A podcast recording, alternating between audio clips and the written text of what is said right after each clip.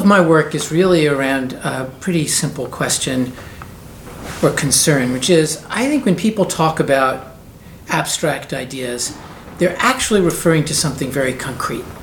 And when I can find a way to address something that's very broad through something specific, tangible, that's here, right there now, or right there then, um, it interests me. It's how I understand abstract ideas, and whether it's in theoretical physics or philosophy.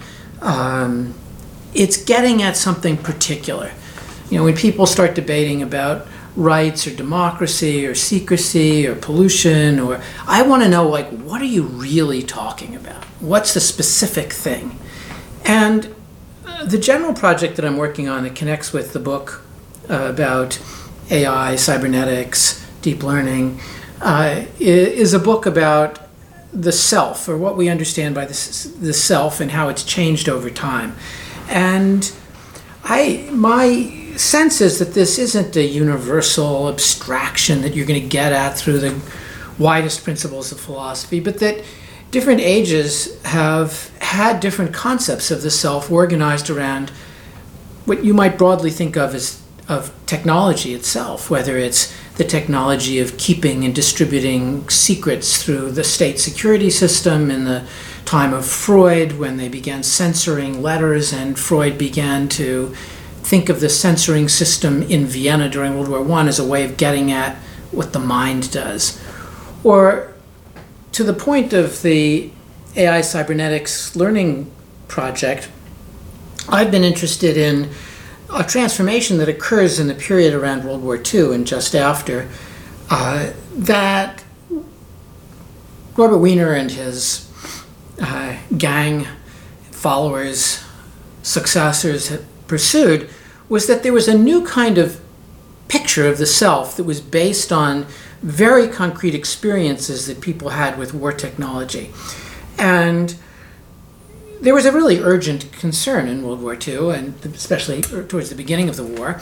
And it looked like the Germans were going to bomb the hell out of England uh, if they could destroy the British fighter jets and bomb their central production and population centers around factories. They thought they could invade England, and it would have been the end of World War II the United States would have had no foothold. It would have transformed the world. So Norbert Wiener knew he had to get involved, and he began trying to think: How are we going to shoot down these airplanes? How are we going to How are we going to knock these things out of the sky? And he began to think about learning in a different kind of way. Doing, uh, he said, you know, look, you know, the physicists and I say this having been trained as a physicist, spent my life as a physicist, but Norbert Wiener said at the beginning of World War II, the physicists are not going to save us. Not in the short term, not in the blitzkrieg. We need people who understand telecommunications, people who understand this new concept of information, not uh, abstract physics ideas about signal to noise ratios, but really concrete understanding of time series of data and to make a machine that could learn the way a German bomber pilot was moving his aircraft around in the sky, anticipate where they'd be seven or eight seconds in the future, and put a shell there and destroy the airplane. That was the problem. Is you can't shoot it where the airplane is. You have to shoot it where you know it's 10,000, 12,000 feet in the sky, you or higher, and you've got to you've got to loft a shell that's going to be where it's going to go. So, you know, you could you could take a statistical average of all planes, but that doesn't really tell you if the guy is jinking left and and right and you know in certain patterns. And Wiener thought I'll make a machine that learns how that particular pilot moves. Because obviously you can't ask them. They're not going to tell you they're trying to save their own lives. You have to figure out so he made a learning machine. And that learning machine um, that learning machine was really designed to anticipate where the pilot would be. And in the course of working on that project, it never completely succeeded. It, he got to be able to anticipate around two seconds into the future. He needed to do much more, but it taught an incredibly new lesson to people, which is even in the absence of any concrete understanding of the interior life of a the fighter pilot just by their exterior actions you could begin to learn what they do in the future anticipate it and in this case try to kill them. Then that became folded back on how the anti-aircraft operators would work. And then Wiener and his successors after world after the war began to think about other actions about the way we move our hands proprioceptively fed back motions where we sort of know where our hand is and have it converge to be onto the coffee cup that I wish I had. So that problem and that transformation of starting to think about the self not as some abstract mental categories floating as if in a vacuum, but these concrete problems of figuring out how machines could anticipate was and is for me a transformative moment in our understanding of the human self. So that's what uh, that's what I want to do with this book. I want to look at this transformation, the kind of black black box anticipatory function of cybernetics that represented what I think of as the fundamental transformation of learning, machine learning, cybernetics, and the self. Uh, so I mean, I mean, my, my biggest concern about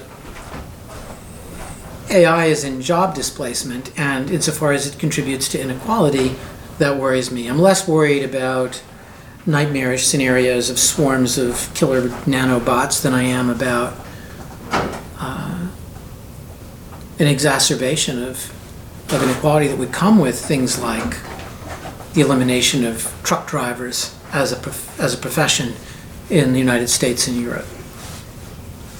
Recently, we were making a, an exhibit over at the Harvard Art Museums called the Philosophy Chamber about teaching and learning and scientific work in the 18th century.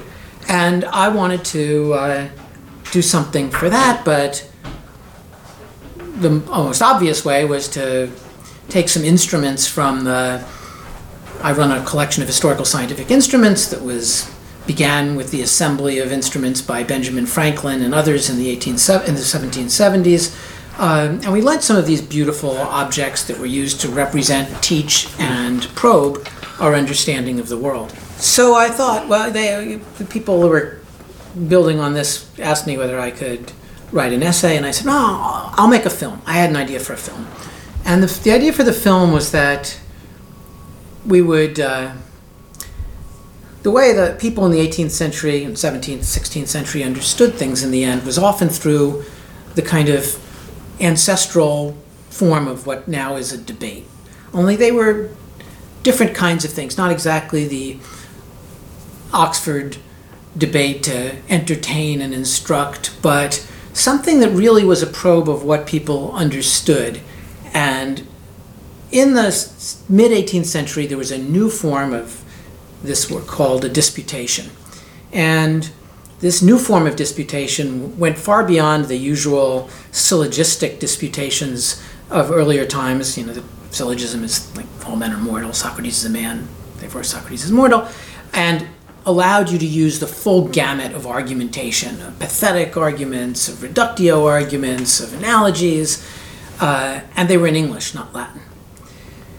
So I thought at first I well I'd find some debate, some one of these disputations from overseas, and I thought well maybe there's one that survives from Harvard in the 1770s. So it turns out there is. There's one debate that survives completely intact, and it was published, and it was called a forensic dispute on the morality, basically the morality and legality of slavery, and whether it's compatible with what they called natural law.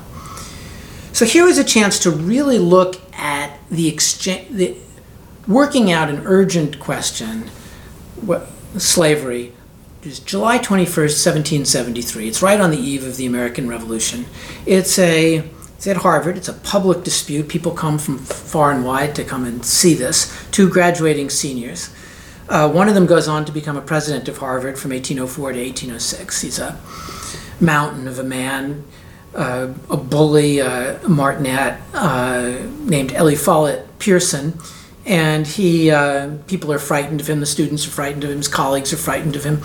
And uh, they called him Elephant behind his back. um, later on in life after Jefferson had made much of the new fossils that had been discovered.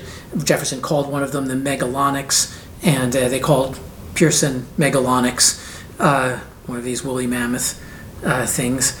And the, his opponent was a brilliant young man named Theodore Parsons. They both grew up in Newburyport, just uh, north of Boston, and uh, had known each other since childhood. Uh, and they were graduating. So they were assigned probably the two sides, and we have in detail what they said. And I wrote this into uh, a back and forth that went uh, more rapidly, but using their words, and then had hovering in the present of, of this uh, a completely remarkable young woman named Phillis Wheatley, a famous poet who was enslaved at the age of eight, sold into slavery in Boston, about three miles from Harvard Yard. Uh, and she became a fantastically well known poet and began writing and publishing uh, when she was 14. She learned English, Greek, Latin, astronomy, and in 1773, her book came out, just as these two boys' book. They're all the same age. They're all 21, 22 years old. So I wrote this into a little play and filmed it with uh, some actors from the American Repertory Theater, and I brought in Skip Gates uh, as a collaborator on direction because he had written a book about Phillis Wheatley, the young poet, enslaved poet, and so this is a way of getting at the way to, to try to make very concrete the way um, a kind of turning point moment in history where they were talking about the Enlightenment and what the limits of liberty were, and could America have liberty and slavery? Whose liberty would it be? Um, with these young kids, you know, they're trying to sort out this question and that's the kind of thing I'd like. Uh, that's gonna. So I finished that, and it's gonna go up in the Harvard Art Museum on a big wall. People don't realize there's there are you know two percent of the population of Massachusetts was enslaved in the, the 1760s. But, but again, in, in other ways, I, I've used film as a, a way of getting at concrete specificity.